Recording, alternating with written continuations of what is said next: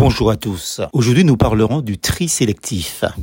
Nourrissez vos pensées de tout ce qui est vrai, noble, juste, pur, digne d'amour ou d'approbation, de tout ce qui mérite respect et louange. Philippiens chapitre 4, verset 8. Le tri sélectif s'impose à chacun si l'on veut éviter les gaspillages et préserver notre environnement.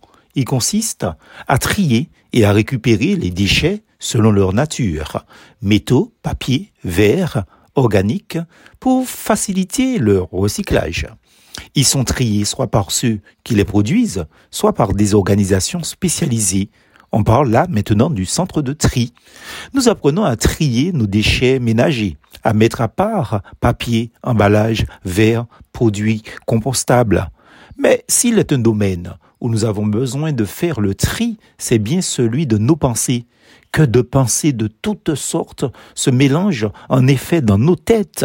Préoccupations du quotidien, pensées d'affection pour les nôtres, soucis professionnels, projets, aspirations et désirs inavoués, justement, mais allant aussi donc dans ce sens des pensées moins respectables, convoitise, jalousie, orgueil, méchanceté, obscénité, injure, mépris, agacement, bref, la liste intentionnelle de vaines pensées est longue. Mais qu'on se le dise, nos pensées, quelles qu'elles soient, sont le reflet de notre cœur. Car dit Jésus, l'homme bon tire de bonnes choses, du bon trésor de son cœur, et le méchant tire de mauvaises choses de son mauvais trésor, car c'est de l'abondance du cœur que la bouche parle. Luc chapitre 6, verset 45. Notre équilibre, bon ou mauvais, notre bonheur, notre malheur découle de la façon de gérer nos pensées.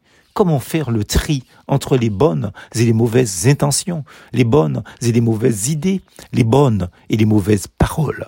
Comment mettre les priorités à la bonne place? Comment avoir la bonne attitude et prendre les bonnes résolutions? La Bible et seulement la Bible, parole de Dieu. Elle nous interpelle sous nos valeurs et sous ce qui donne sens à notre vie. La parole de Dieu est vivante et efficace.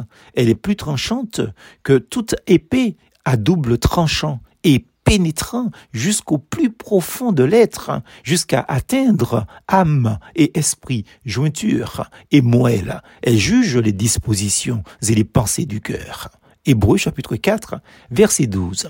La parole de Dieu dans les cœurs, toutefois, mais pas seulement en la lisant chaque jour seulement, mais en ayant une volonté ferme et sans relâche de vouloir la laisser nous transformer radicalement en profondeur.